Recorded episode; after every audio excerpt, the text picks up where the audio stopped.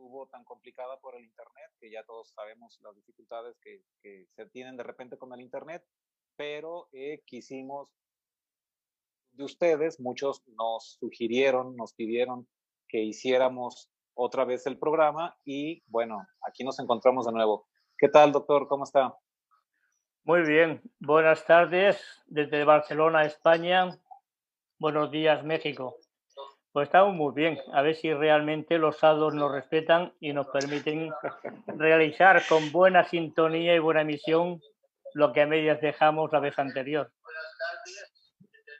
Claro, ¿qué tal, colegas? Cristian, Pedro.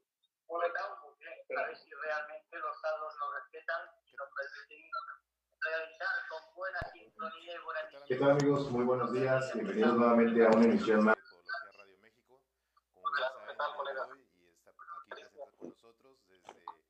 Buenos días, buenos días. Muchas gracias a todo el equipo de Podología Podoscopio México por permitirme exponer un tema que para mí es muy interesante, es muy amplio, intentaremos resumirlo lo más que podamos para que sea efectivo para todos los oyentes, radio oyentes, video oyentes y sobre todo a lo que es la mesa que conforma el equipo de Podoscopio TV. Y sobre todo agradecer al señor Armando Calderón por la invitación para poder estar aquí con ustedes.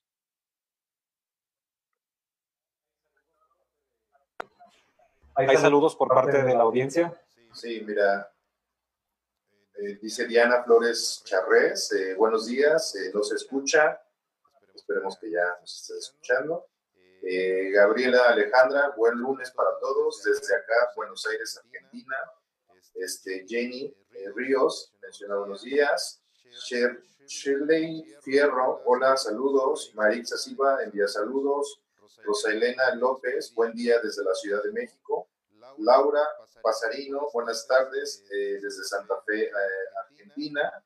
Igualmente saludamos a todos los que se están conectando en este momento, como es Jenny Ríos, Karina Maldonado, José Carlos Cuevas, Marta Isela, eh, Carlos Rojas, Henry Gabriel, Leticia Nieto, Armando Bailarde y Frida Ramírez también. Listo.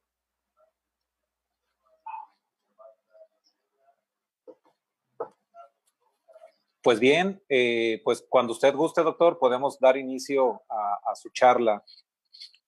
Bien, vamos a ver si nos aclaramos con la pantalla de compartir. Bien, esto está por aquí.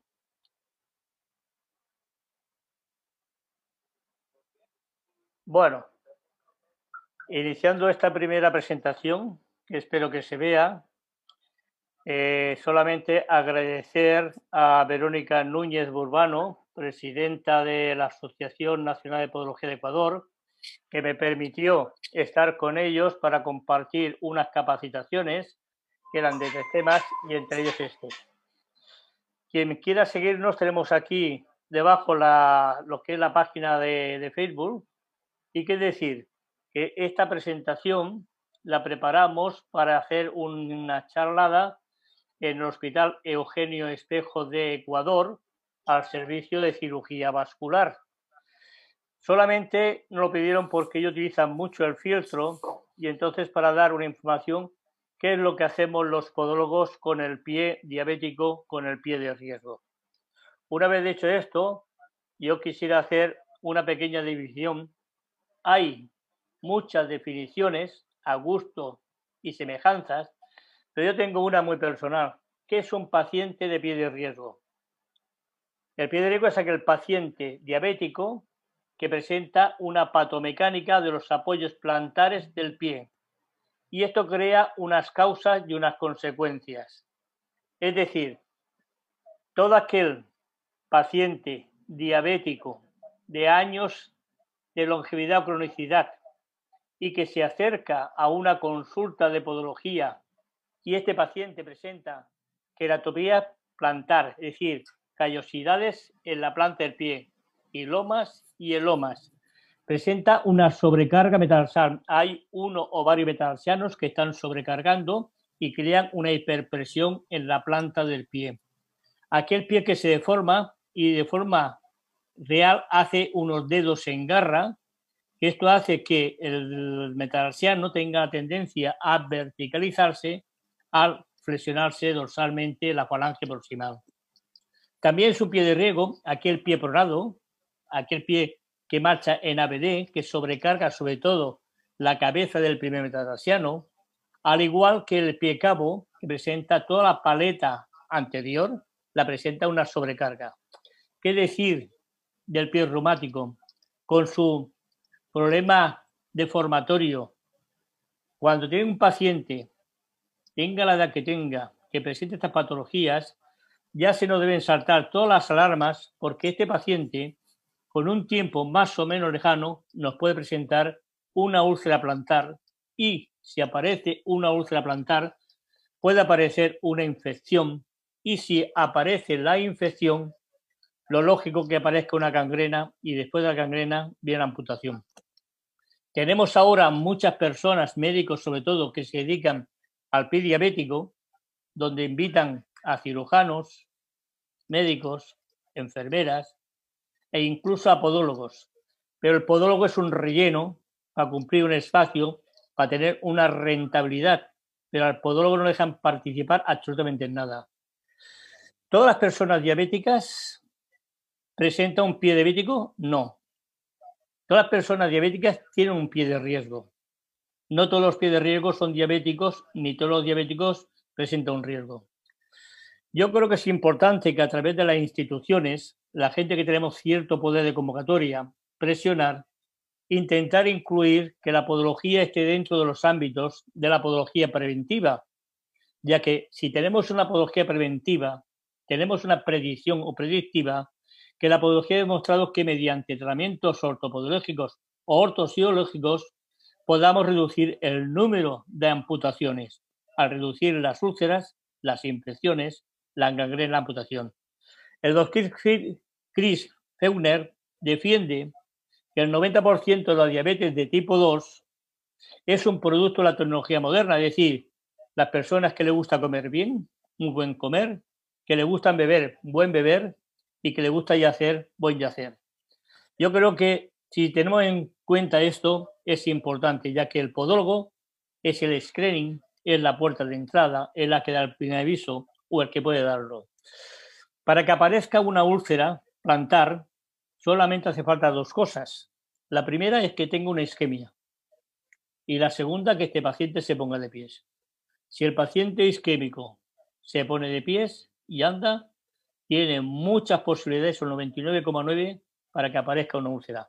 Y si lo asociamos a que este paciente isquémico presente una neuropatía, es decir, la ausencia de sensaciones dolorosas, térmicas dolorosas, pues es lógico que encontremos la úlcera, la infección, la gangrena, amputación.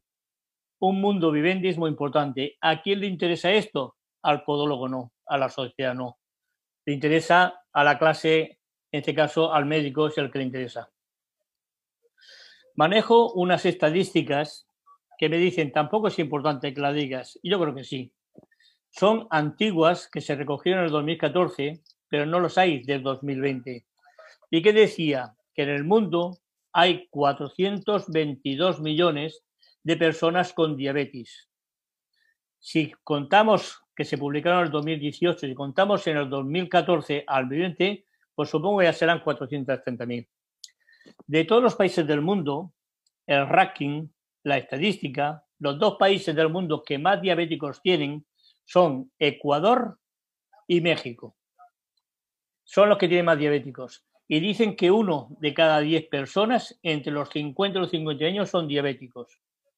Hay un dato que me llamó poderosamente la atención, que las estadísticas que, de las que yo he recogido en el año 1980, había el 4,7% de la población perdón, de la población mundial y que en las que recogieron en el 2014 es el 8,5%, el 8,5%.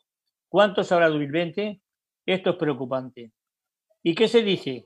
Que el 15% de los 422 millones de personas diabéticas, el 15% precisan asistencia médica quirúrgica, cirugía, úlceras, amputaciones. El otro 85%, que son casi 460 millones, 360 millones de diabéticos, en potencia son pie de riesgo. Y más riesgo son aquellos que cuando vienen a consulta porque presentan una hiperkeratosis, presentan un eloma, presentan sobrecarga metal-sal, estos son personas que el podólogo tendría que hacer especial efecto y ser como un objetivo diana. Tenemos que tratarlo para evitar la ulceración. Cuando empecé la asignatura de síndromes podológicos sistémicos, yo le creé el pulso, le puse un título, que el paciente diabético tiene la enfermedad silenciosa o la enfermedad de las tías. Y cuando decía las tías, pues bueno, pues tenía ciertas sonrisas pensando que qué tiene que ver las mujeres con la diabetes. No, no, no, no, perdón. Se refiere que todas las patologías del pie, de la pierna, del cuerpo, termina en tía. La primera en manifestarse es la pancreopatía. El páncreas deja de segregar insulina a través de los islotes del Angelan, va disminuyendo la capacidad, van aumentando las tasas de glucosa y van creando alteración. Y la primera alteración que provoca el páncreas es la arteriopatía. Es muy importante que la segunda es la arteriopatía. De en ella tenemos cuatro clases de arteriopatías, tres entidades propias que son, en este caso, la ateroesclerosis, es decir, hay ateromas, hay émbolos, hay obstrucciones en las venas, en las arterias, que impide la circulación de la sangre. La segunda es la esclerosis, es decir, las arterias se endurecen y el peritastismo que hacen de vasocompresión constricción no lo realizan. Por lo tanto, dificultan llegar la circulación sanguínea del corazón y le interesa que no llegan a las partes más sacras, más distales, como son los pies y las manos. Y la tercera, que es la más frecuente, que es la que viene por el buen comer, el buen beber y el buen yacer, es la arteriolosclerosis, es la hipertensión, la obesidad, el aumento de colesterol, que son la más importante. Y por último tenemos la arteriosclerosis de Monkever, que es una calcificación de la capa íntima de las arterias y lo que hace que tampoco se produzca el peritastismo endovascular, con lo cual quiere decir que no nos llega la circulación a la sangre. Consecutivamente, y no siempre por este orden, y no siempre por este orden, aparece la hepatopatía, es decir, la hepatomegalia, el hígado graso, alteraciones hepáticas, que de esta forma lo que es la hemoglobina, lo que es eh, la glucosa, no la transformen bien. Tenemos otra importante que es la retinopatía, que son las hemorragias dentro del globo ocular diabéticas, que llegan incluso a la ceguera y a una pérdida importante de la, visión. Tenemos muchos infartos de miocardios que se agregan, o infarto de miocardio por isquemia. La mayoría de ellos son porque hay una insuficiencia de endulcimiento de las arterias, sobre todo la parte anterior del corazón, y haya que no haya sangre, que haya una obstrucción que se produzca la isquemia. Pero es la diabetes, es la glucosa, es la glicemia la causa principal. Secundivamente, y decía anteriormente que no siempre lo la nefropatía. Hay la, las manifestaciones del pie diabético, de la persona diabética, son la polidisia, la polifagia y la poliuria o la nicturia. Es decir, aumenta mucho la necesidad de excretar, de orinar. ¿Qué hacemos? Bebemos agua, como todo lo transformamos en glucosa, lo excretamos por orina. Entonces, el riñón, los glomérulos afectan y aparece la nefropatía. Nosotros en nuestros talleres, en nuestros cursos, en nuestras consultas, vemos la más importante, que son la miopatía. Es decir, mío es músculo, padecimiento del músculo. ¿Qué hace? Que los músculos, los oponentes, se oponen, ya no dejan de ponerse. Tenemos, por ejemplo, en este caso la imagen, tenemos el engarra, tenemos, perdón, los lumbricales se debilitan. El músculo pedio o el extensor corto común de los dedos, ¿qué hace? Se potencia, produce una garra, produce una flexión dorsal de la falange proximal. Esto que hace que este metatarsiano tenga tendencia a bajar hacia abajo, a verticalizarse. Y en la parte inferior nos aparecen las hiperkeratosis o los elomas, al igual que en los pulpejos, en los pulpejos por la presión de los dedos, y bien en el dorso de los dedos, la articulación, con el roce del calzado. Por lo tanto, que la miopatía es un tratamiento preventivo que la ortosiología, es decir, la ortesis de silicona y los vendajes funcionales para evitar los dedos en garra, tendría que ser una prioridad. No hacer la quiropodia y dejarlo marchar, sino que hacer primero la ortesis, después de laminar y intentar reducir o reeducar esta, estas molestias que tenemos por el dedo. Las tendinopatías que hacen al haber una flexión dorsal de esta falange, los dedos, los tendones tienden a lucharse, tienden a lucharse y consecutivamente lo que son los dedos van perdiendo su funcionalidad. El más importante por la nefropatía y la hepatopatía, por la excreta, por la diuresis continua que hace el paciente, se produce una artropatología, una artropatía, incluso la destrucción por metabolización del calcio de los osteoplastos que van desapareciendo con la longevidad o con la cronicidad de la diabetes. Hay otra cosa que son las osteopenias, los huesos largos, la metáfisis, tienden tendencia a disminuir su grosor, lo que son la diáfisis, incluso que, ni la médula se llega a ver. Es el dedo que se llama empalillo de tambor, esto producido en la diabetes. Tenemos ya, como consecuencias casi finales, tenemos la neuropatía, es decir, la ausencia o la pérdida de sensibilidad del paciente en los pies hacen que deambulen con un calzado no adecuado, con algún objeto dentro del calzado y vengan a aparecer lo que son, en este caso, las úlceras plantares, que son las úlceras del marpe plantar, una úlcera perforante, eh, la úlcera de Bessic-Nelaton, o sea, tienen diferentes nombres. También hay dermopatías que las tratamos y el problema base está en lo que es la diabetes. Y tenemos ya, creo que es por último, las onicopatías. ¿Cuántos pacientes diabéticos han sido tratados por años con antimicóticos tópicos e incluso orales, sabiendo la toxicidad que tienen hepatopática? Y pasando el tiempo, las uñas no mejoran, al contrario, empeoran. A todo paciente diabético que tiene unas uñas, que en este caso, tenemos que hacer siempre, coger una muestra, hacer un cultivo y le llevaremos un desengaño que estamos tratando como si fuesen uñas micóticas cuando realmente es la arteritis, la insuficiencia arterial, la arteriopatía que presenta las arteriolas, que no le dan vida a lo que es la matriz unguial y salga una uña hipertrófica y de color amarillento. Otra frase que también me habrán oído alguna vez, que digo en el Facebook muchas veces, incluso en clase, donde hay pelo, hay alegría. Vienen a aparecer aquellas sonrisas, porque la gente va pensando como, ¿Dónde tienen las mujeres el pelo más rizado? En África. En África. Pues aquí igual. ¿Qué significa? Que cuando yo tengo un paciente que me acuda a consulta y me presenta una piel tan fina, tan suave, tan pergeminada, tan lisa, y no tiene vellosidad, no tiene pilosidad, me debo preocupar y mucho porque el siguiente paso ya no vamos a preparar para una amputación con cierta seguridad. Por tanto, que cuando veamos pelo, cuando veamos pelo en un pie, estemos no tranquilos, pero que vayamos sin tanta prisa y tanta cosa. ¿Qué decía anteriormente? Si este paciente me viene con esta esqueratosis, con estos celomas plantares, y yo delamino, y ya me está pidiendo hora para el mes que viene, he de parar atención, presta atención, porque el siguiente paso, debajo de este loma, debajo de este loma, nos va a aparecer una úlcera plantar.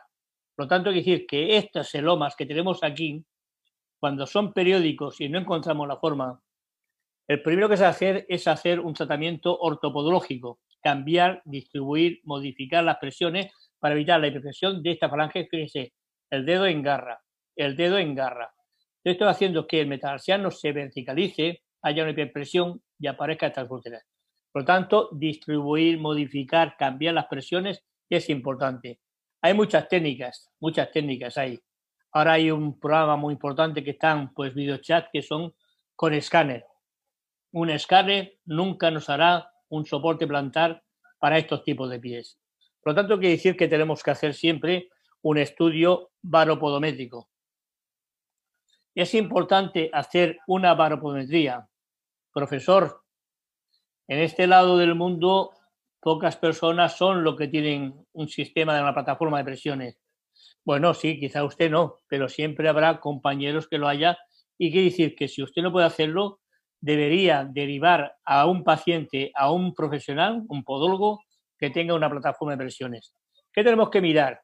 Los centros de presiones, las sobrecargas, pero sobre todo mirar que en la parte de la plataforma nos está dando una presión de gramos por centímetro cuadrado.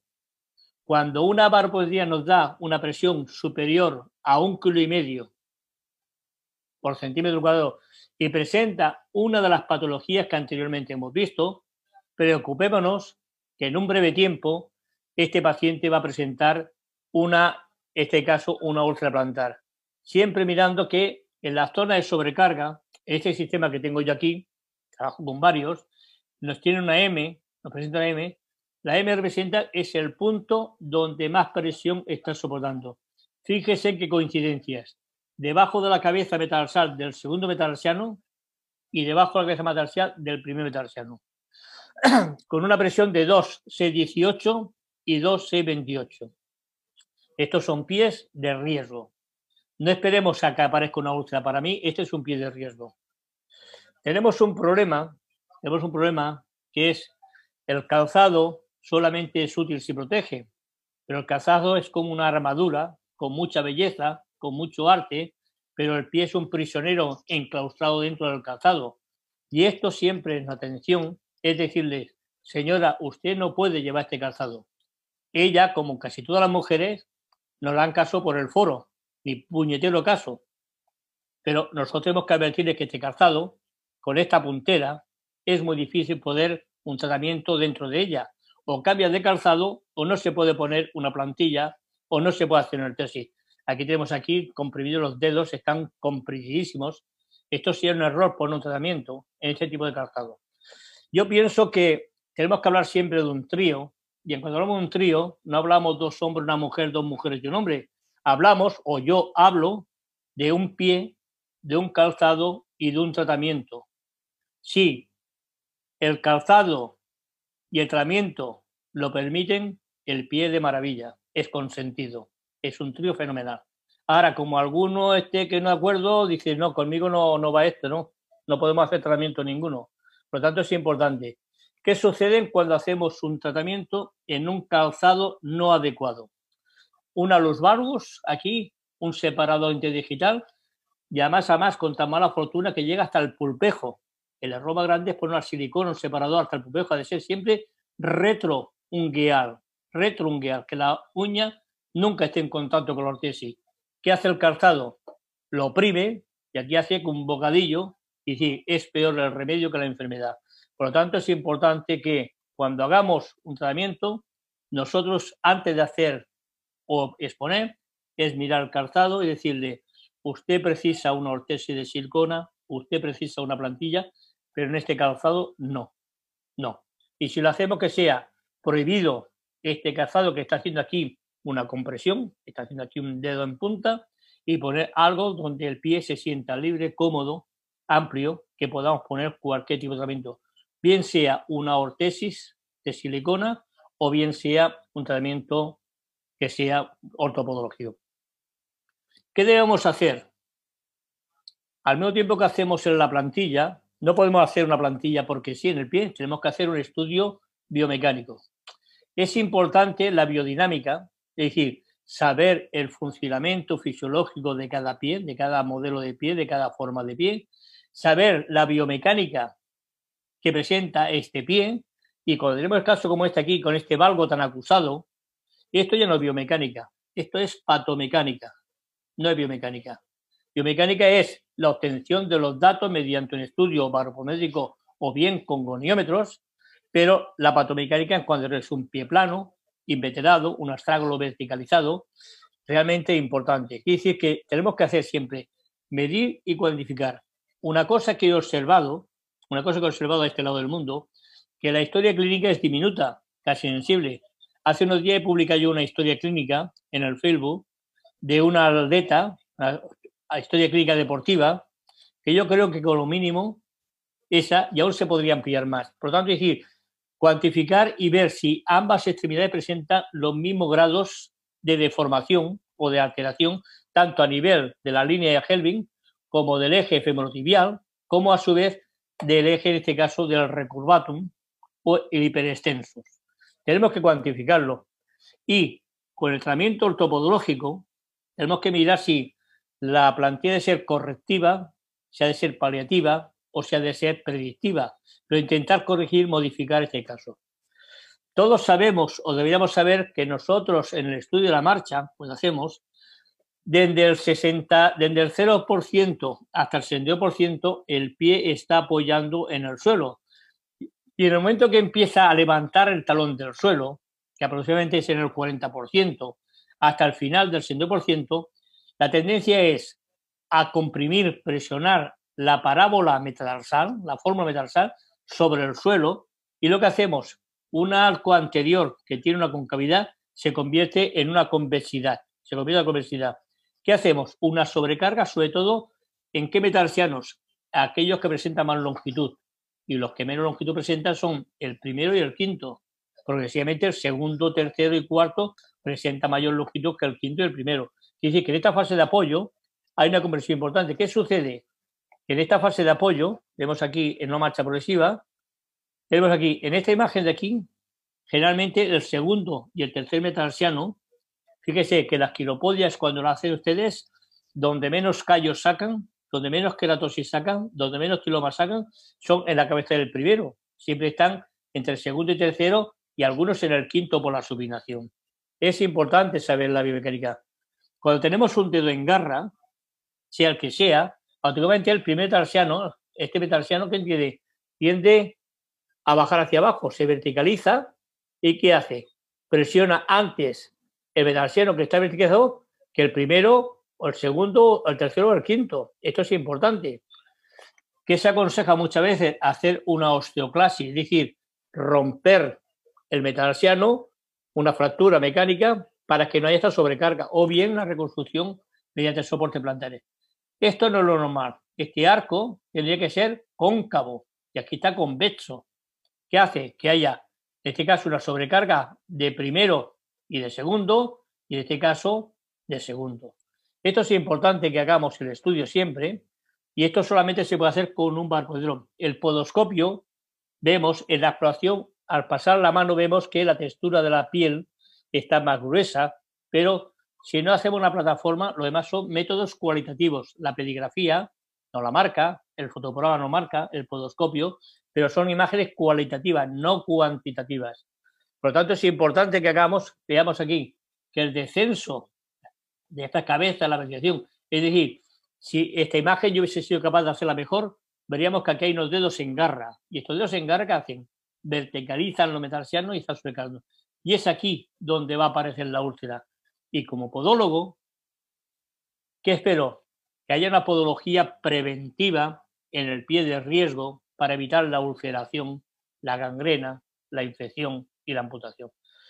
Tenemos aquí, al flexionar dorsalmente la falange proximal, lo hemos dicho anteriormente, el flexor corto, el músculo pedio, que tiende a flexionar la falange proximal y el metarsiano hacia abajo, donde aparecen las queratosis. Aquí tenemos el metarsiano que está, y aquí donde aparecen ya la queratopatía. Estos son causas de generar los dedos, siempre, siempre, siempre, por lo general, es el calzado y el dedo. El metalsiano está marcando aquí la hiperpresión que ejerce el pie sobre el suelo. Aquí tenemos aquí la queratosis, aquí, este aumento de queratina, ¿eh? el tiloma, que se llama tiloma, tenemos aquí. Aquí tenemos el metalsiano como está bajando hacia abajo, con esta atleta lo está empujando, y aquí tenemos este hercúleo como hace flexión dorsal. Esto es una imagen que lo que hace realmente, en este caso, tenemos el lumbrical que no mantiene el dedo estabilizado y el pedio que está traccionando el dedo. Por lo tanto, decir que aquí tenemos que hacer algo para evitar la presión excesiva de este metatarsiano que está totalmente verticalizado. Tenemos que evitarlo. ¿Qué tenemos que hacer? Cuando hemos hecho el estudio, tenemos que hacer un soporte plantar y para ello precisamos un molde.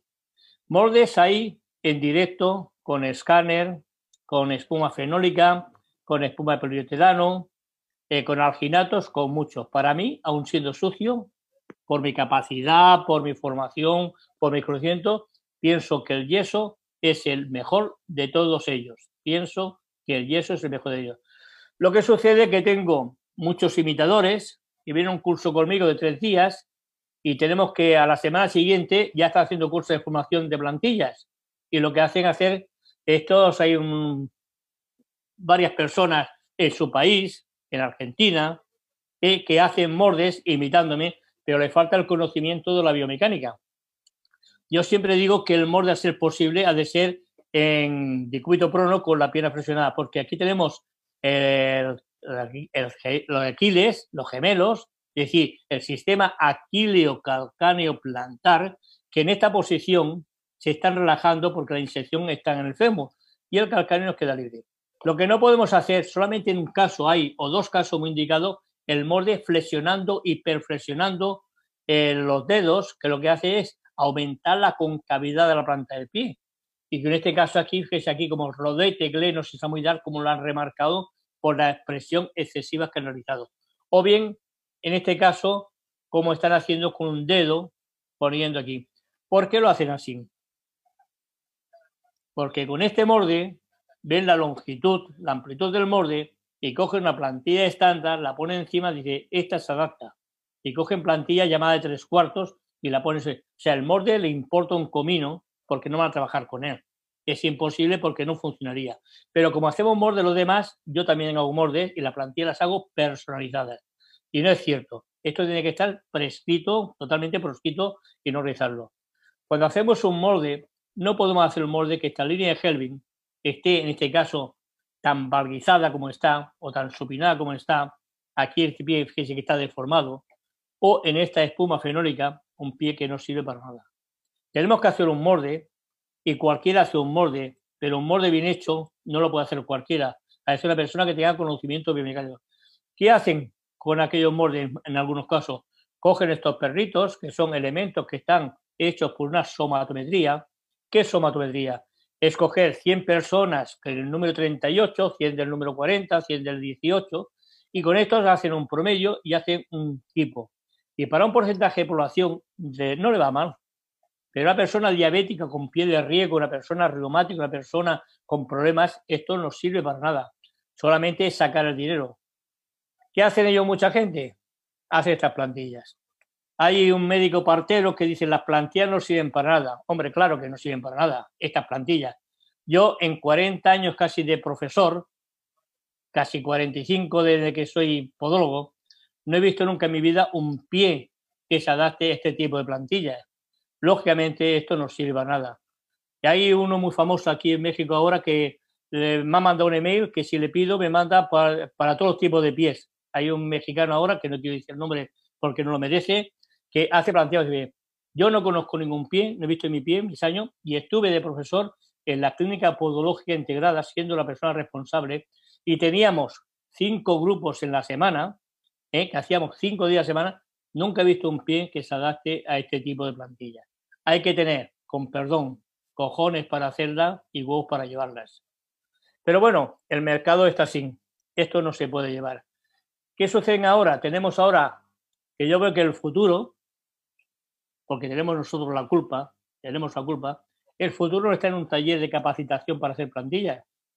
El futuro es coger el catálogo de don no sé quién ¿eh? y coger las plantillas que aquí las hacen todas troqueladas y te ponen plantillas para descanso, plantillas para pie pronado, plantillas para pie supinado, plantillas ergonómicas, plantillas... Y este será el futuro porque nosotros lo estamos perdiendo, porque nadie, nadie o pocos me están siguiendo. Incluso en mi país se está perdiendo la capacidad de plantillas, de verdad. Pero bueno, lo que tenemos aquí. Vuelvo al trío. En ortopodología, por la industria del calzado, en España, en mi país, Barcelona, tenemos seis, que yo sepa, tiendas de calzados, sobre todo una, que tienen calzados del mismo número pero diferentes anchos, con lo cual se nos permite poner un tratamiento perfectamente dentro de ello. Problema, no, que yo zapato de vieja, yo que zapato tiene problema. Pero bueno, tenemos plantillas para poder llevarlo. En ortopodología yo siempre digo lo mismo, que el tamaño sí importa. El tamaño sí importa de la plantilla, el tamaño de la ortesis. Pero como menos, como menos, como menos material, con menos grosor, mejor. O sea que tanto que decir, como menos pongamos dentro, tenemos que cuidar pie, calzado y tratamiento.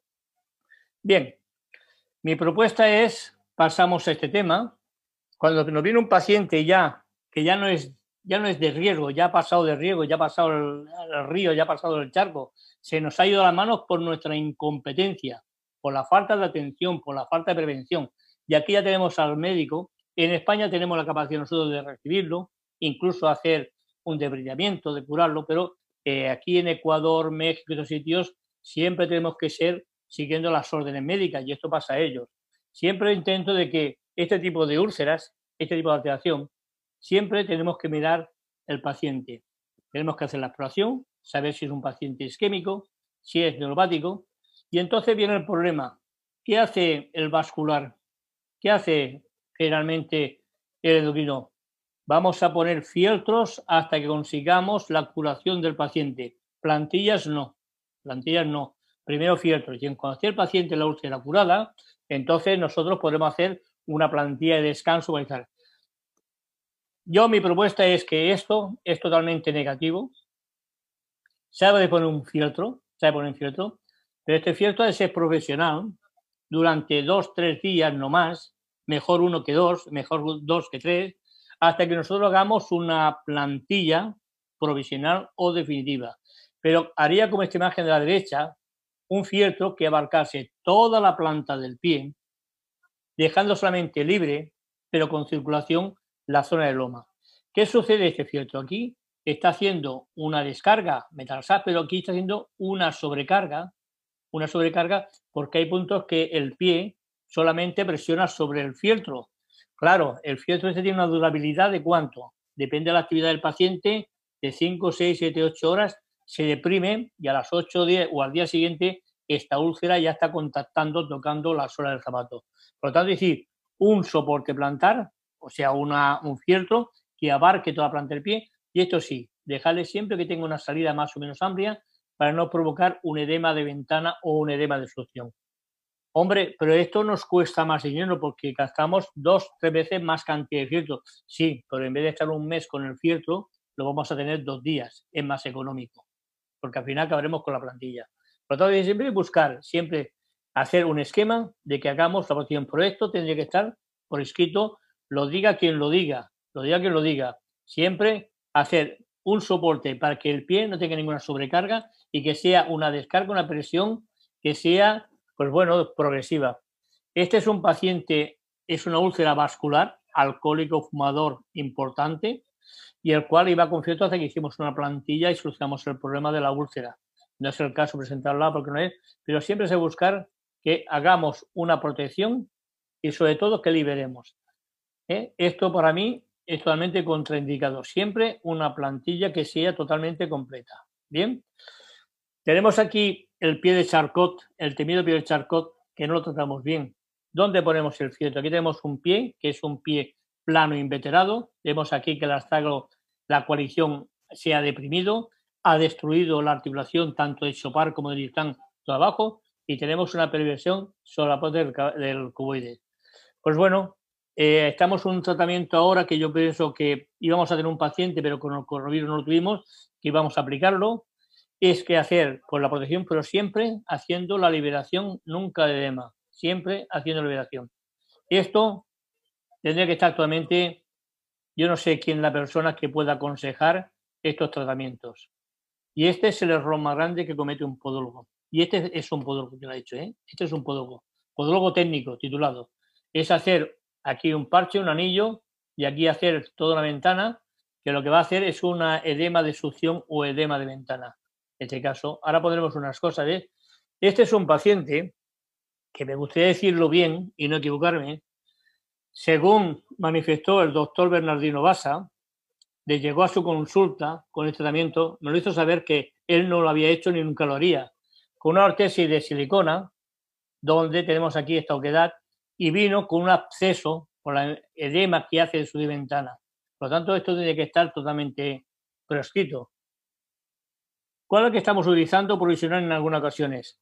Esto es un pedilastic, es un material de silicona, lo ideó eh, en este caso Evaristo Rodríguez Valverde, hoy día desaparecido, y Evita lo que está comercializando. Yo suelo hacer esto, si se me permite, es coger una palmilla de un material de UNEVA que tenga 40, 50 o 38 sores y le hago la fenestración, si puede ser con un troquel, ¿eh? con un trepán, y le pongo, en este caso, le pongo, o bien le puedo poner un porón, le puedo poner el pedilasti, o le puedo poner unas láminas que estamos enseñando a hacer, que por primera vez ha hecho, que sepa yo, en Ecuador, unas láminas de silicona de absorción, que podemos hacer el tamaño y el grosor que queramos y la dureza, y lo que hacemos es, en el lado de la úlcera, colocarlo, tapamos y después con un forro lo cerramos. Nunca, nunca, nunca dejar el agujero, nunca dejarlo quedar, sino poner otro material de densidad diferente. Esto es un PTT que lo comercializa el doctor Fabián, lo comercializa, es un material mucho mejor que el fieltro, es un material que tiene capacidad de retorno, es un PTT, memoria, quiere decir que si en vez de estar dos, tres días, cuatro días, no pasa nada porque siempre la úlcera va a estar protegida. Problema, que solamente lo fabrica de 6 centímetros de ancho. O sea que esto sería ideal hacer toda la palma del pie, toda la planta del pie, y que esta cosa no haríamos presión. Pero bueno, es una técnica. Estos son láminas que hacemos nosotros con silicona, hacemos unas láminas y podemos hacerlo del grosor que queramos y dependiendo el aceite o la silicona, más blanditas o con más duritas y podemos rellenar esta parte. Mi consejo es siempre, cuando venga un paciente, eh, tan pronto como podamos profesionalmente, escoger. En este caso es una resina, es una resina que es el más fácil de hacer. Le hacemos la escotadura, le hacemos la escotadura. El grosor será una o dos láminas y debajo, debajo ponemos no aquí redondito, sino que abarque todo el antepié, eh, una pieza que sea o bien de silicona, o bien el pedilástico, o bien el porón. Es decir, que esta úlcera, cuando presione sobre el suelo, si es que llega a presionar, prácticamente sea casi no Y el grosor de esta, de esta resina, pues puede ser dos láminas de 1,9, que son 3, 4 milímetros prácticamente, ¿eh? con lo cual evitamos que esta úlcera contacte en el suelo, con lo cual aseguramos que la úlcera se va a cerrar. Es decir, siempre hacer una escotadura, poner el porón, el pedilasti o la silicona, siempre buscando debajo.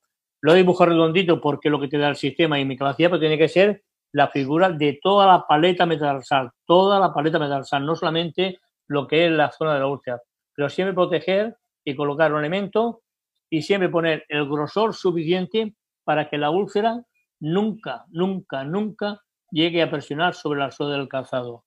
Aquí tenemos diferentes modelos dependiendo de está situada la úlcera y aquí tenemos materiales que son materiales que son propulsores de absorción, de amortiguación, ¿eh? que facilitan que son de 18 sores, que es como si pusiésemos una segunda capa de piel en el paciente sobre una escotadura de este tipo, con lo cual aseguramos de que nunca la úlcera va a presionar sobre el calzado. Es decir, buscar el modelo que hay, buscarlo. ¿eh?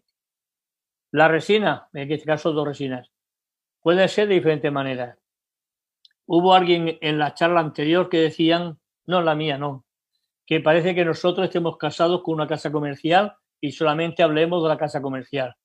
Yo hablaré después de herbitas, no tengo ningún negocio con herbitas, no tengo ninguna compensación económica, solamente digo que en Ecuador me pusieron herbitas y con herbitas hicimos los tratamientos.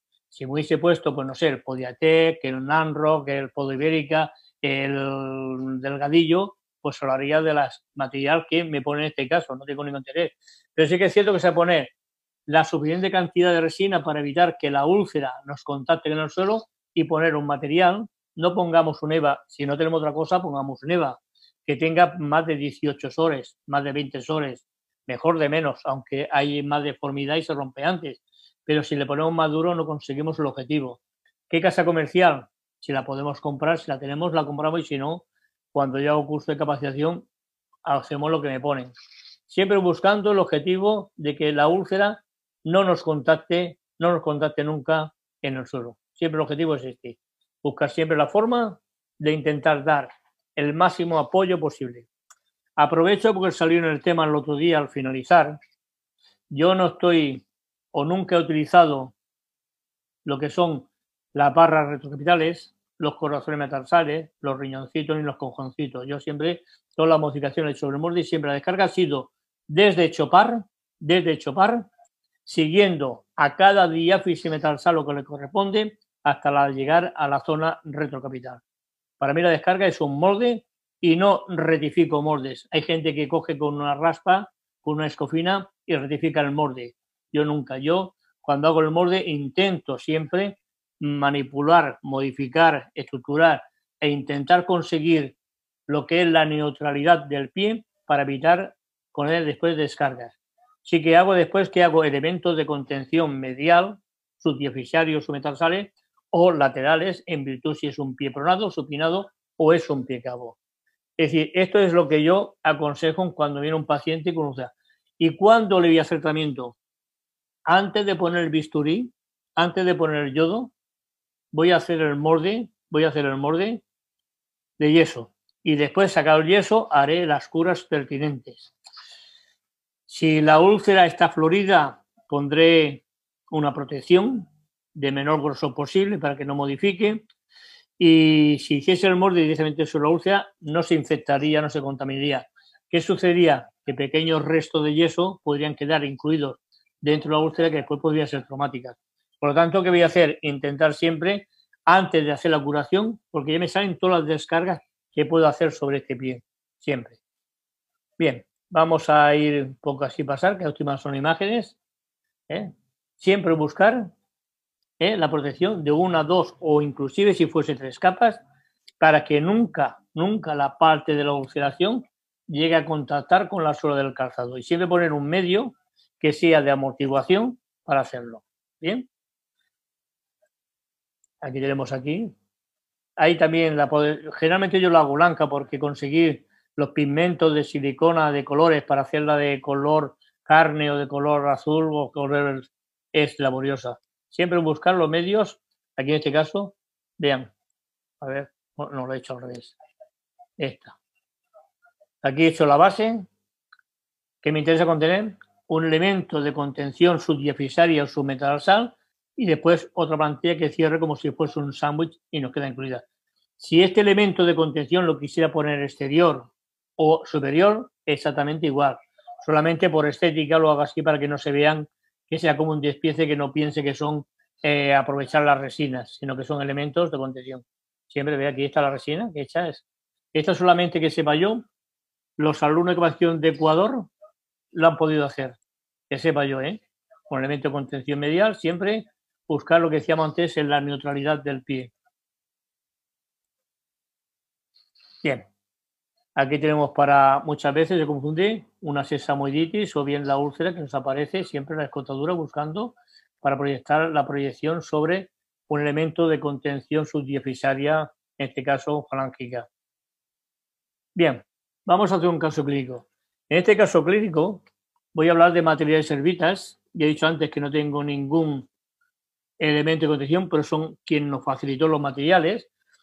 Tenemos aquí un paciente que vino con úlcera plantar en el pie derecho, en la cabeza del primer metatarsiano y del quinto metatarsiano, y en el pie izquierdo una amputación transmetatarsal.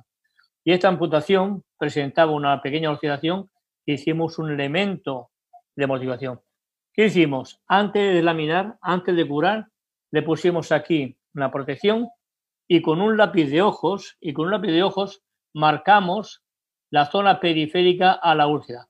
Siempre yo la suelo marcar sobre medio centímetro, sobre medio centímetro mayor que la úlcera, ya que el pie tiene cierta movilidad cuando deambula, tiene cierta movilidad cuando deambula, y evitamos de que nos marque las partes de, la protección con la úlcera. ¿Qué hacemos lo primero? Yo primero tengo que ser dueño del pie, intento poner la situación, intento neutralizarlo. Es decir, coloco el pie y he marcado aquí, no me hace falta cuando lo hago yo solo, pero cuando es un ejemplo para dar lo demás y para que no vean, marco tres puntos, uno en el centro del talón, otro en el centro del medio pie y otro en la parte anterior del pie. ¿Qué hacemos con esto? Conseguimos que veamos la alineación y si menester, con el guiómetro marcamos y vemos que está el pie neutro. No siempre se consigue, no siempre se consigue, pero tenemos que intentar sobre todo la neutralidad del pie, porque si no hacemos lo del pie, ya de hecho cuando es neutro, estamos haciendo una corrección. A su vez, también, ¿qué podemos hacer o qué hago o enseño a hacer? aparte del golímetro voluminoso, pongo un nivel de agua y lo que hago es que aseguro que ni el pie me queda abducido ni aducido, ni me queda pronado, ni me queda supinado. Es decir, consigo tanto en la parte longitudinal que no está abducido ni aducido, ni pronado. Aquí hacemos el molde y aquí tenemos el nivel, como lo ponemos. Y aquí tenemos la adaptación de este muñón que hemos visto anteriormente, que lo vemos ahora, con un aparato que le hemos llamado EQ, EQ que significa Ecuador, Ecuador Quito, y en el cual es como si fuese un pedígrafo, como si fuese un pedígrafo un poco mayor, con goma látex, con goma látex, ¿y qué hacemos? Adaptamos por presión con un cierre, lo adaptamos. En este caso sería mejor un vacuum, porque el vacuum que hace comprime todo el muñón. Y en este caso solamente hace como una, como una campana, como una carpa, y los laterales y la parte anterior no ajusta bien. Pero bueno, ponemos la mano. Adaptamos el molde, fíjese aquí, los dedos. No lo hipercorregimos. En el momento que ponemos el pie a 90 grados, el sistema aquilio calcáneo plantar se relaja, el calcáneo no queda en tensión, no queda en tensión, se queda totalmente verticalizado y se conforma la bóveda plantar. Y es más, el astrágalo se produce una retrolistesis y se reintroduce dentro de la montaja. Comprobamos la efectividad, esto es importante, el paciente que lo marca con ojos y aquí tenemos el molde que en la parte interior está marcado con el lápiz de ojos y con un punzón, con una, con una tijera puntuda o con una lerna que hacemos, pasamos, pasamos, pasamos los agujeritos y tenemos la fiel reflejo de las descargas que hemos realizado tienen que ir. Hacen aproximadamente sobre medio centímetro mayor que el pie. Este es un material PTT, es un material PTT, pero no tiene adhesivo en la cara plantar, porque el diabético ponemos adhesivo, adhesivo, adhesivo y al final acabamos fastidiando todo el sistema dérmico de la planta del pie. Y aquí hacemos la descarga y estamos dando un apoyo y nos permite, si no en dos días, tres días, cuatro días, nos permite trabajar con más libertad. Aquí tenemos aquí el borde. Una vez hecho el borde, se levantó la protección y pasamos a la curación en pues objeto cierto. Aquí tenemos. Hicimos el patrón y aquí tenemos una resina adaptada y hemos liberado lo que es el contacto. Se mantiene desde el talón, chopar, lifran, segundo y tercer metatarsal lo levantan hacia arriba, hacia la comisura dígito metarsal. tenemos otra vista y tenemos la suela de verdad. ¿Ven el grosor este que tiene aquí? Este grosor impide, dificulta y no permite que la zona de la úlcera contacte con la suela del zapato. Aquí tenemos, como es un material difícil, cogemos, en este caso no tenemos otro material, cogimos aquí la resina, eleva y colocamos dos trocitos, dos elementos, dos prótesis de corón, la colocamos con cola de contacto, la recortamos y después cogimos, en este caso, porque no tenemos otro material, que podría ser un poligier, podría ser un Evaglobe, podría ser cualquier material de esta crítica, hicimos la base, en este caso con el Barfuan, y aquí tenemos la plantilla cerrada. Después la pulimos y una vez pulida la tenemos aquí. Tenemos aquí el Herbalfoam, la resina, el EVA, el forro de EVA, y tenemos la cara inferior, el porón color amarillo en la cabeza del, del primero y en la cabeza del quinto. Esto hace que el peso, el pie se mantiene sobre las zonas centrales y aquí solamente es contacto, pero evitamos la presión. La úlcera mejoró considerablemente. Aquí tengo la plantilla terminada, con la parte inferior está pulida, dando la forma de apoyo, evitar las pronosuminaciones, y aquí tenemos que la exploración con la protección que, que tenía a partir de aquí ya empezó ya con su calcetín a funcionar ya esta plantilla perfectamente. Hemos cambiado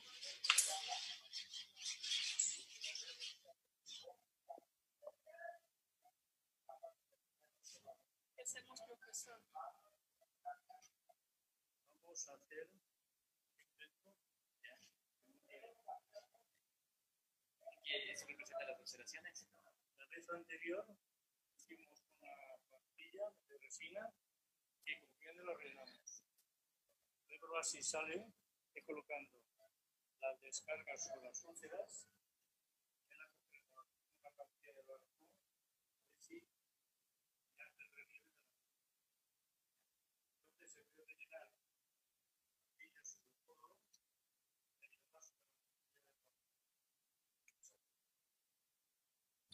Bien en este caso, ¿qué hicimos? En vez de hacer la oquedad que hicimos anteriormente con la resina, hicimos tres láminas de, en este caso, Airflux de 1,3, es decir, 4 milímetros.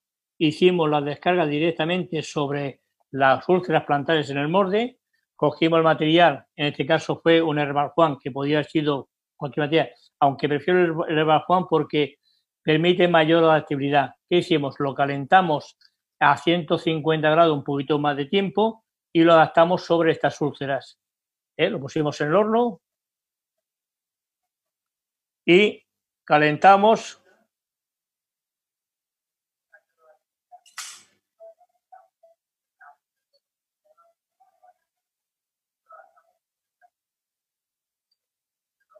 lámina de silicona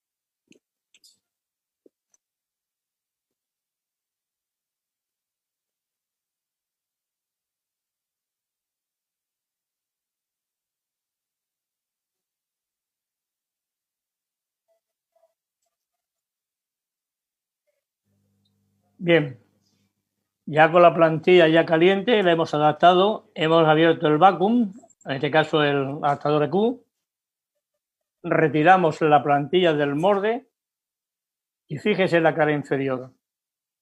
Tenemos que el calor ha hecho que despegue la resina del morde, pero si miran la plantilla, ya nos han quedado las descargas incluidas dentro de la plantilla. Mejor adaptadas que con la resina a mano. Haré que probar si realmente hay efectividad. Hay que probarla, yo creo que sí, porque vamos a evitar la presión mejor todavía que con la resina. ¿eh? Aquí tenemos la descarga hecha directamente. Y aquí tenemos la plantilla, fíjese. He aquí las dos oquedades. Si yo hiciese ahora directamente, pusiese el forro, adheriendo solamente las zonas de apoyo y no poniendo adherencia en la soquedad, haría una buena descarga y amortiguación. Aún así, ante las dudas, por temor, por quizás por falta de experiencia,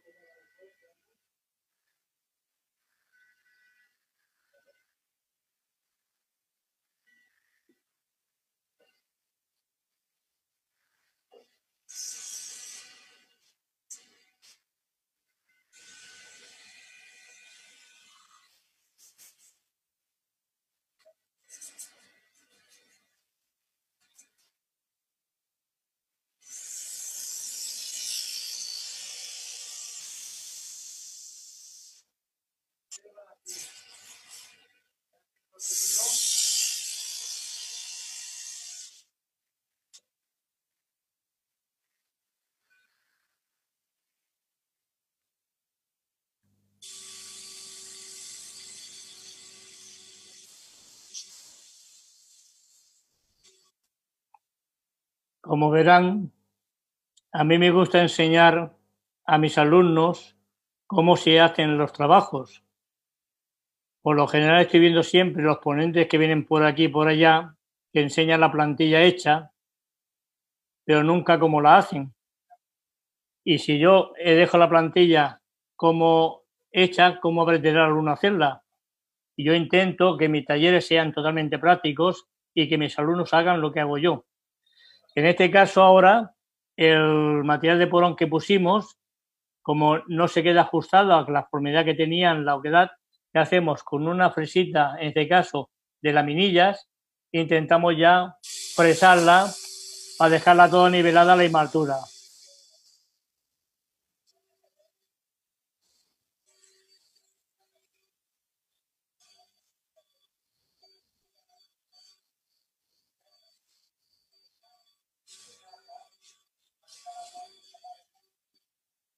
Una vez pulida la plantilla, aquí la tenemos terminada solamente a falta de poner el forro. En este caso pusimos el porón porque lo podemos poner con cola de contacto. La silicona, como no se adhiere con cola de contacto, no la podemos poner. Vuelvo a repetir, me gusta enseñarle cuando capacito a la gente que sepa cómo lo hacemos y no enseñar la plantilla, cómo está hecha esta plantilla, sino ven todo el proceso de cómo debe ser la plantilla. Aquí pusimos material, en este caso es un azul Evastar especial para diabéticos. Cogimos, la adherimos, la pusimos aquí y esta es la plantilla con las descargas puestas, donde se apoya perfectamente la descarga donde está la úlcera, ¿eh? que la forma de asegurar que no haya presión. Y aquí ya sin la descarga, y aquí se la descarga ya. ¿eh? Y terminada. El siguiente caso es un caso en el cual es un paciente varón de 61 años que presenta una amputación en el tercio proximal de la tibia del pie derecho y presenta amputación de la hemifalange proximal y falange distal del primer dedo y le han hecho también una resección, una amputación de las falanges distales del quinto y del cuarto metasiano. Presenta un pie, es un pie, un cabo anterior, es un pie que en principio venía el cirujano remitido como pie de Charcot, y no como Charcot, no como Charcot de, enfermedad de paciente diabético, sino como un Charcot, un Tomerí, pero realmente no lo es. Ese presenta unas garras, garras importantes, amputación de la hemifalange proximal y la falange distal. Aquí ya empezaba a hacer ya un eloma apical y resección de la falange distal del cuarto y del quinto metarsiano ve los dedos que presenta aquí, le ofrecimos tratamiento ortopodológico y lo hicimos primero con el piel, en este caso el forro, el azul, que va a estar eh, para diabético, pero como presentaba mucha hiperhidrosis y bromidrosis, eh, vino la primera cura con todo el forro manchado y le hicimos una protección con piel de cabritilla. La piel de cabritilla es un material noble, es un material que absorbe la sudoración, en este caso los sebas eh, provocan más hiperhidrosis, no transpiran. Y aquí tenemos las plantillas terminadas. ¿Qué es lo más importante por el cual nosotros decidimos hacer la plantilla? Porque este hombre presentaba un tipo calzado de hasta un 43, mm, decía que los zapatos son anchos, son cómodos, y después de unas cuantas curas eh, ya conseguimos que hiciese o que fuese a hacerse un calzado especial pero como estamos en cuarentena, estamos con el coronavirus, no había forma de hacerlo, entonces le propusimos eh, romperle el calzado por la parte superior, uno de los viejos que hicimos, una escotadura, una escotadura, para que los dedos, cuando deambulan, que después lo veremos, evitar el roce con la parte dorsal del zapato. El problema es que una vez hecho esto, si se fijan, los dedos nos quedan por fuera de la que es la, la plantilla. Y es más, fíjese cómo están con la corrección del molde que hicimos, fíjese cómo están los dedos. ¿Se acuerdan cómo estaban los dedos? Así estaban los dedos. Miren con la plantilla el molde que le hicimos, con la corrección biomecánica o patomecánica que le hicimos del molde, cómo nos quedan los dedos. Prácticamente elongados. La garra ya no están, no están. Ahora bien, nos quedan por fuera. ¿Qué sucede ahora? Que se ha de hacer un calzado a medida que debe estar a punto de terminarlo ya y ahora Verónica tendrá que hacer una plantilla más ancha ajustada al nuevo calzado porque esta plantilla es insuficiente. Era el objetivo que pedía la plantilla, la, adaptamos con la obra zapato, por eso hablaba antes de un trío, pie, calzado y tratamiento. Y como menos mejor, pero en este caso tenemos que ampliar lo que es la parte lateral para recoger tanto el quinto como el cuarto como el tercero. Bien, aquí estamos el morde, fíjense cuando anda, fíjese la biomecánica de la paleta dígito metatarsal. Fíjese cómo apoya y al apoyar los dedos los elonga, pero ¿qué sucede? Los extravasa y se nos sale del calzado. El siguiente objetivo es calzado nuevo y plantilla nueva. Pero fíjese cómo los dedos va haciendo ¿eh? el movimiento de aleación desde el despegue del talón hasta el 62% que apoya el pie en el suelo. Pero cuando levanta el pie del suelo el 40%, los dedos están en el aire. ¿eh? A ver. Y ahora me planteo siempre, una vez que hemos solucionado el problema en este caso, ¿y ahora qué? Tenemos que repetir la plantilla este hombre. Tenemos que repetirla porque el calzado que nos aportará, hicimos un perfilograma de su pie, hicimos un perfilograma, pusimos las medidas que ha de tener la anchura de la pala anterior del zapato, la anchura del talón y la longitud del zapato. Con lo cual ahora hará un zapato y tenemos que repetir la plantilla. Pero no obstante, si la plantilla de sonido es volver a empezar, como si el paciente viniese nuevo. Hemos solucionado el problema de la úlcera, tenemos que volver a empezar, es decir, hacer nuevos moldes, hacer nuevo diseño y, lógicamente, hacer nuevo tratamiento. No nos queda otra. Porque si lo dejamos, el pie diabético tiene tendencia a una cosa, a modificar constantemente los puntos de presión. Lo va transformando. Por eso, cada tres meses tenemos que hacer valoración y poner el calzado, el tipo material, el cual tengamos como nuevo elemento de fabricación. Es decir, empezar de cero. Y cada tres meses tenemos que hacer, buscar. ¿Qué tipo de material? Los que tengamos en el mercado. De ser posible, la base de ser una base que tenga como mínimo 50 soles, 48, 50 soles la base. Y después el forro ha de ser suave y blando. ¿Para qué nos sirve una, una plantilla de silicona? ¿Para qué nos sirve una plantilla blanda? Para continuar manteniendo deformado el pie. ¿Para qué nos sirve un molde en carga? Solamente podemos controlar lo que es la pronación y la supinación, pero la zona metatarsal no podemos. Por tanto, es un molde. Buscar los materiales que tengamos en el mercado por precio, por calidad, o por comodidad, o por afinidad. O si hacemos un curso, si a mí me ponen un material determinado, pues trabajaré con la material. ¿Cuál sería el objetivo? Buscar los materiales que fuesen adhesibles a este paciente.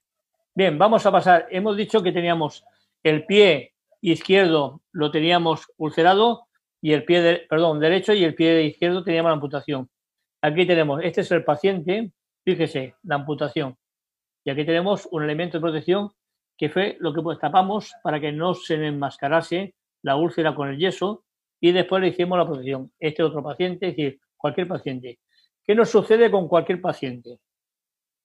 ¿Quién realiza la amputación digital, metatarsal o de o chopar. Por lo general, el cirujano vascular.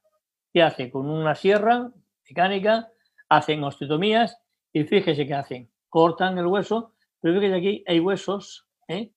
que no quedan redonditos, que nos quedan puntiagudos. Son elementos que van comprimiendo en el colgajo, van comprimiendo el colgajo y en nada que haya un poquito de presión en la parte distal, ya tenemos aquí un problema intrínseco. ¿Qué han hecho aquí? Imagínense, ustedes que son licenciados, que han estudiado anatomía, los músculos flexores dorsales o extensores del pie y los músculos flexores han perdido su anclaje, ya no están en las falanges, ya no están en las falanges, ni en la proximal ni en la distal. ¿Qué han hecho? Han hecho un colgajo, han hecho un zurcido y han unido los flexores con los extensores, los han cosido como han podido y están aquí de protección para el darciano. Tenemos el músculo tibial anterior y el músculo tibial posterior que se quedan anclados, dominantes, son músculos dominantes, son músculos principales, con la tendencia a la supinación, con lo cual el apoyo por la parte distal en el quinto medarsiano apoyando en la parte distal. Y veíamos anteriormente la úlcera, la tenemos aquí en vez de hacer una resección paralela que han hecho aquí, mantenía como si fuese una forma general el segundo metarsiano de mayor longitud y tenemos la causa de aquel muñón que está todavía allí. Pero bueno, tenemos que bailar con la Catrina o con la Mafea. Y tenemos que hacer el molde como podamos. ¿Qué hacemos en el molde? Si podemos en decuito prono y si no en decuito supino. Si es en decuito supino, ajo, agua y resina y hacerlo. Pero fíjese, como tenemos aquí, el tibial anterior me cuesta porque el tríceps está traccionando sobre el calcáneo y me impide dominar el pie. Me impide porque el tríceps ural me está haciendo freno. Por lo tanto, intentar manipular la forma posible de hacer un molde que sea lo más neutro.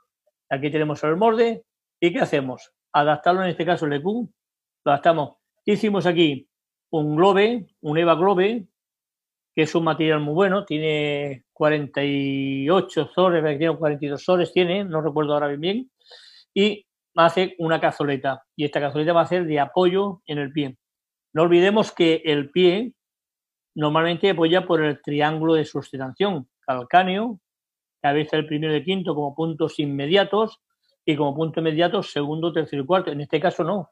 En este caso está por la falange más o menos, perdón, por la diáfisis más o menos metatarsales donde se apoya. Por tanto, tengo que dar un apoyo para evitar que en el momento que hace eh, la elevación, la propulsión o lo que se ha puesto de moda ahora, el rocker. El rocker es una palabra, o el windas, es una palabra, traducción de la inglesa a la española. E, es el rodillo, el rodar, que han puesto aquí, que somos modernos, saben más. Bien, lo adaptamos como podemos, como no tiene absorción, intentamos, por toda forma, que la cazoleta nos quede perfectamente adaptada. Y aquí tenemos, ¿ves? Es el robe adaptado al molde lo hemos pulido por la parte exterior lo más fina posible y por acá plantar para ajustarlo a lo que es la base. Aquí tenemos la cazoleta por dentro y es la que se ajusta perfectamente al molde y aquí por resortos. Esto es lo más importante. ¿Qué hemos hecho? Después daremos un detalle. Hemos hecho, esto es un globe, es un globe que se adapta o intentamos adaptarlo lo más fiel posible. No dejamos capacidad de elasticidad. Tenemos que hacer una cosa, que en el molde Aquí ponemos, en este caso, el slope memory, que tiene 15 soles, es muy blandito, y esta parte más rosita que aquí es la espuma de látex, que tiene 20 soles. Y después, aquí delante hemos puesto el lebrigé, pero podríamos poner un plastazote, podríamos poner un corcho virgen.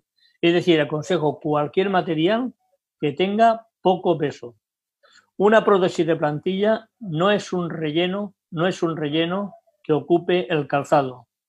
Es un elemento biomecánica que nos permite deambular con cierta armonía y evitar las consiguientes úlceras por la mala adaptación.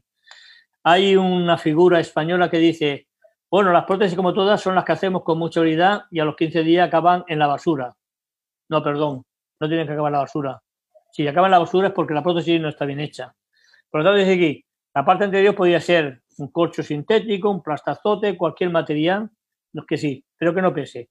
Pero esta parte es importante. Y esta parte del slow memory, el slow memory, es como una goma de espuma, como un polietileno, es muy flexible. Y lo que va a hacer es que si este metación cuando haga la, dorsiflexión, que se apoye de puntillas, que no tiene en este caso de es que esta parte anterior de la prótesis contacte sobre la memoria, pero nunca, nunca sobre el corcho, para evitar la conversión. ¿Eh? Aquí tengo una plantilla que está ajustada Después podríamos hacer una cosa, forrarla con piel de cabellilla, con neva, con cualquier cosa. Y esta es la última que hemos hecho. Fíjese, esta es la base, que anteriormente no he hablado de ella, que yo siempre que puedo lo hago de material de polipropileno de 2 milímetros. O bien la hago de ortolén de 2 milímetros. Porque es un material que tiene memoria, es un material que tiene flexibilidad. Y nunca acostumbro a hacerla si estoy en casa o estoy en la universidad de resinas, porque la resina aquí está de dos capas, ¿ve? Aquí hay una pequeña muestra de dos capas. Y aquí tenemos la base. Como sea una persona muy activa, como sea una persona muy activa, pasado un tiempo tengo que cambiar la base porque la silicona, ay, perdón, la resina me la romperá por aquí, se cuarteará. Ha de ser, siempre y cuando posible, de los materiales que yo conozco. Quizá ustedes tienen otros materiales. Un material que sea un polipropileno de dos o un ortolén de dos que nos permite. Y si este, hacemos una. Aquí tenemos el Slow Memory y a continuación, ¿qué hacemos? Ve, aquí le ponemos la goma, en este caso la espuma de látex, y aquí tenemos el Memory, y esto es un cuadrado de podología que después he modificado redondeado y le he dado la forma de la prótesis. Aquí tenemos lo que es la espuma de polietileno, la prótesis que está adaptada aquí, Aquí tenemos esta parte anterior que parece que no toca. No, no, es la descarga que impide que nos toque. ¿Y qué es lo más importante? ¿Ve? Hacemos una simulación parecida al pie contralateral. ¿Cuál es el pliegue que realiza para que tenga una marcha armónica que no sea una marcha ni en ABD ni en ADD? Le hacemos un sangrado que simula una articulación y lo que hacemos es, fíjese, Además, este mostrará a la altura de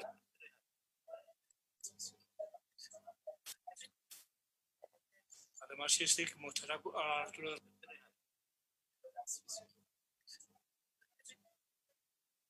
Además, este mostrará a la altura de a ver si nos sale bien. Bien. Ah, no.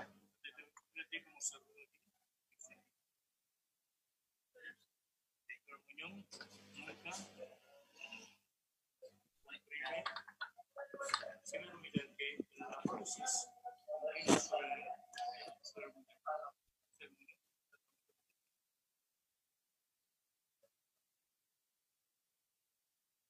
no rompo la resina.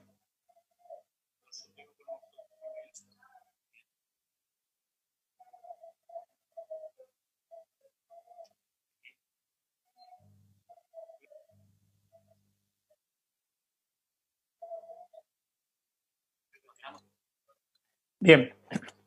Esta es la más, parte más importante cuando hacemos una prótesis debemos conservar. ¿Cuál es el problema?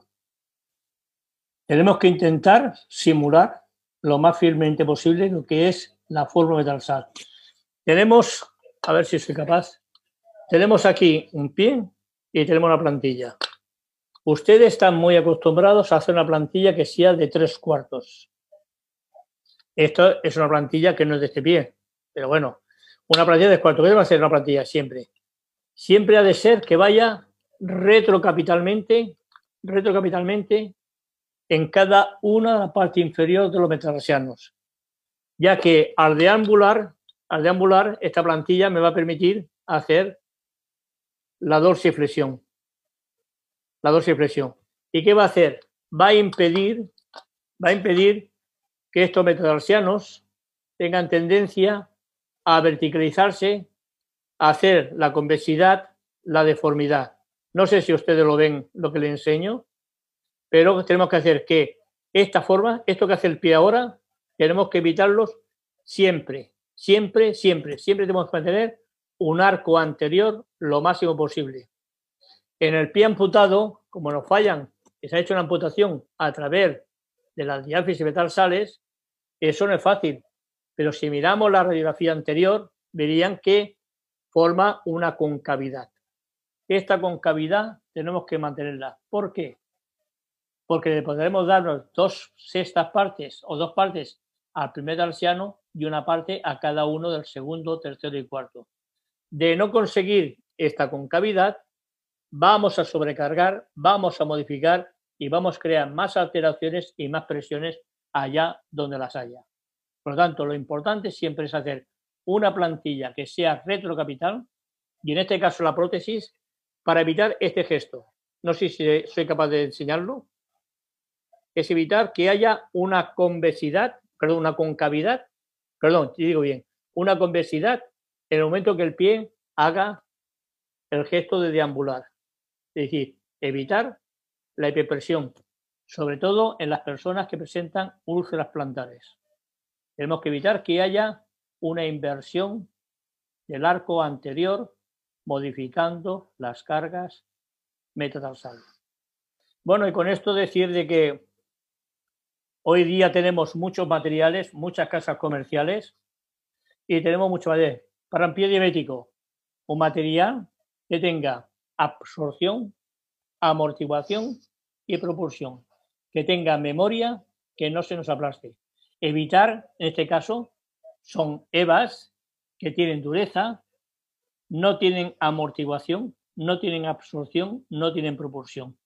Y para el pie de riesgo, cuando presenta las queratopatías y presenta aquellas úlceras, tenemos que tener un material que tenga capacidad de absorción, amortiguación y sobre todo de propulsión. Bueno, y con esto solamente me resta dar las gracias nuevamente al señor Armando a Verónica Núñez por permitirme realizar lo que más me gusta, que nunca ha sido un trabajo, sino una diversión. ¿Y qué diría? Que sabe meter la mano, sabe meter la mano, porque si no metemos la mano no hacemos nada. Bien, cuando hagamos curso de capacitación, que el profesor sea el teórico práctico y el alumno haga lo que el profesor haya hecho. Porque si le enseño las prácticas terminadas, como veo muchos talleres, plantilla para pie plano, plantilla para pie claro, plantilla para fascitis, perdón, no. Quiero ver cómo lo hace usted, cómo lo consigue. Y este es el objetivo. Pues muchas gracias por su atención y al menos quedo satisfecho porque esta vez Internet no nos ha fallado. Muchas gracias. Gracias a usted, doctor. Es verdad, quedó excelente el tema y la verdad, este, todos sabemos que este, este trabajo que nos ha presentado es una joya. Eh, de hecho, ya eh, se han puesto en contacto conmigo por, por mi messenger eh, una persona de Perú, que ahorita voy a, a ver quién es, lo, como lo, lo había acá en el, teléfono, en el reloj, ya no me di cuenta su nombre, pero ahorita le digo que quiere que le mande saludos, que si le manda saludos no va a dormir, que ella lo ha seguido ya por muchos años su trabajo y que necesita ver varias veces su trabajo para poder este, asimilar todos los conceptos que, que, también pues ha manejado, ¿no? A mí me gusta mucho esto que menciona en el sentido de como menos mejor, el hecho de que busquemos eh, meter menos material y va a ser mejor, esto implica un estricto conocimiento de las características de los materiales y también materiales de, de calidad. Eh, yo sé que usted trabaja con los materiales que le ponen en cada taller, ¿no?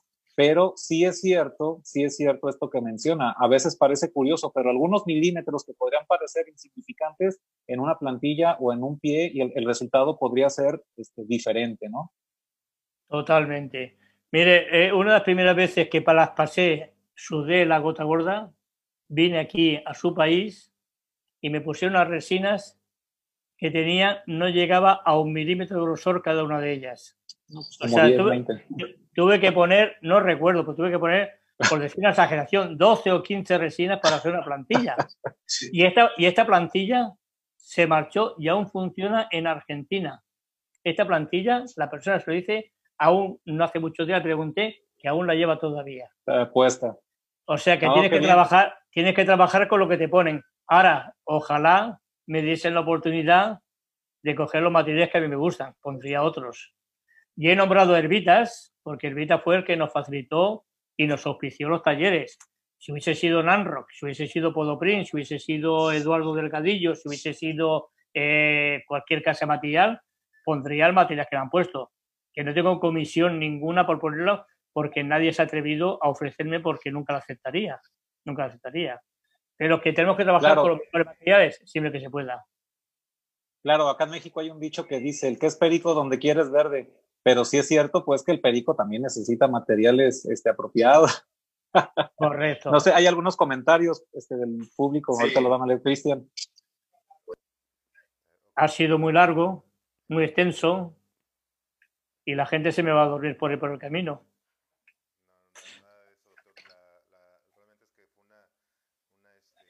Y me he quedado a ver lo que quería ver. Ah, no, no me oye. Hola, hola. Sí, no se está escuchando Cristian, ¿verdad? Ah, ¿O sí? A ver, fíjate, a ver. Cristian. Bien, Bien, bueno, mire. este, Elvira Tarazona dice, más, más talleres, doctor, es de, me parece que de Perú. Dice, bravo, doctor. Eh, Marisa Ramírez, muchas gracias, excelente. Eh, más, ah, Lucía Tai, saludos, doctor Oler, desde Los Olivos, Lima, Perú. Ah, Lucía Tai, Carlos Rojas, saludos. Eh, podólogo Juan Francisco Yanga, excelente. Solo la experiencia de la profesionalización. Eh, Sonia Peralto, saluditos desde ah, Ambato.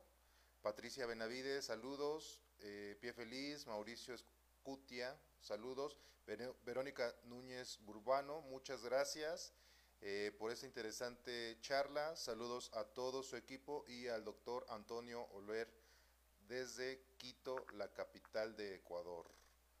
Estos son por un lado y acá tenemos más otros comentarios. ¿Quieres que los mencione o quieren alguien comentar algo? Más, más arriba. A ver, ahí vamos. ¿Sí? Ahí está. Ok, bueno. Ah, ok, sí. Entonces, eh, El- Elvira Tarazón Tarazona, Tarazona, sí, saludos, doctor Oler, desde, desde Perú. Este, ahora, eh, Marixa Silva, saludos desde Chile, eh, agradecida por compartir su conocimiento y experiencia. Eh, Laura Pasarino, tengo el placer de haber aprendido de usted en un taller excelente. Marta Arteaga, muchas gracias. Un tema tan explícito, los que no somos podólogos ortesistas, nos deja una gran enseñanza. Ah, saludos desde México. Jacqueline Ponce Córdoba, eh, muchas gracias. Eh, Tina Espinosa, eh, gracias doctor. Janet Trillo, igualmente gracias. Este,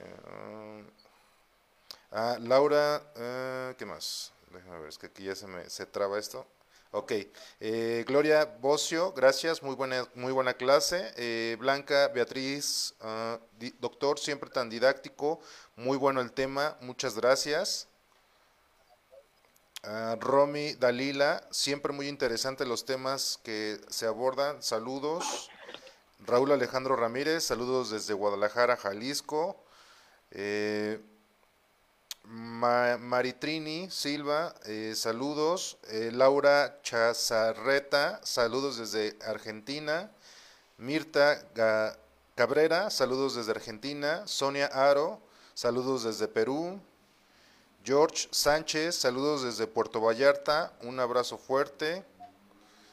Y Pies Lili, saludos desde Guadalajara, Jalisco, muchas gracias. Este, Podóloga Ronzón, gracias por compartir. Ruth Pérez, gracias por compartir. Y así, ah, ok. María Reina, eh, excelente oportunidad para todos los que no, no conocen del tema. Saludos cordiales desde Girón, Santander. Muchos saludos hasta Girón Santander. Y bueno, uh, no sé si tengan por allá más comentarios. Eh, básicamente. Ok, dice Marlene Sánchez, mil gracias doctor por su tiempo e impartir sus conocimientos. Así le se ve, saludos desde Santiago de Chile, muy buena enseñanza. Eh, Jochinto Cortés Jiménez, saludos desde Ecuador, muy buen tema. Felicitaciones. Pues listo. Bueno, pues muchas gracias. Y también agradecer, ¿verdad?, a todas las más de las 100 personas que estuvieron, este, permanecieron durante toda esta charla. Este, muchas gracias a todos ustedes por estar. No, no, muchas gracias a ustedes por invitarme. Ah, muchas gracias, doctor. Este, como le decía, fue un excelente tema y sobre todo algo de lo principal es eh, pues la formación del podólogo en función de prevención de del pie diabético, que es una parte tan importante que podemos nosotros complementar dentro del grupo multidisciplinario, que también tiene razón en ese sentido, yo lo he observado, que de repente cuando se invita al podólogo a muchos eventos, es verdad, casi siempre nada más va, ahí vamos de, relleno, pero eh, creo que debemos de demostrar nuestra valía, ¿no? Nuestra valía en este punto de la prevención con conocimientos importantes eh, en cuanto a los ortóticos, como bien decía, la, la biomecánica, la biodinámica y la patomecánica, ¿no? Para poder dominar el conocimiento de los materiales y, bueno, sobre todo eh, conocer bien el concepto de qué es pie de riesgo y qué es pie diabético, saber nosotros, bueno, hemos estado haciendo un trabajo sobre estratificación de pie de riesgo clasificarlo y en función de cada nivel de riesgo ir adoptando también medidas, medidas de, prevención. Como bien decía también al principio, eh, creo que tenemos nosotros como podólogos ser esa parte de, siempre mencionado como de activismo, de buscar hacer, hacer conciencia en nuestros pacientes, pero también en las autoridades, ¿no? Porque generalmente los cirujanos vasculares y todos ellos, pues bueno, ellos ya atienden las urgencias de las complicaciones y de la desatención de esta condición, pero nosotros este, podemos trabajar desde otra área y aportar, creo que, mucho a, la sociedad, ¿no? Pues sí que sí, pero pasa por nosotros los que empezamos de no solamente hacer docencia, sino que hacer conciencia e intentar que las autoridades académicas noten más competencias, noten más incumbencias y sobre todo cuando un paciente no venga derivado de un médico vascular, sepamos qué hacer con él.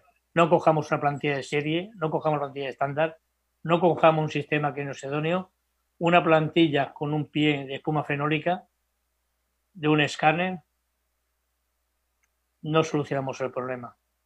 Con una plantilla hecha con alginato, sí, pero si hacemos el molde y automáticamente relleno, porque si no, alginato a las pocas horas se deforma. O sea que tenemos que buscar un método y dar la más fiel posible fidelidad a la adaptación de la plantilla al morde. Y el morde para eso debe ser con coherencia, que esté bien estructurado, que esté bien alineado, porque un morde neutro ya es correctivo.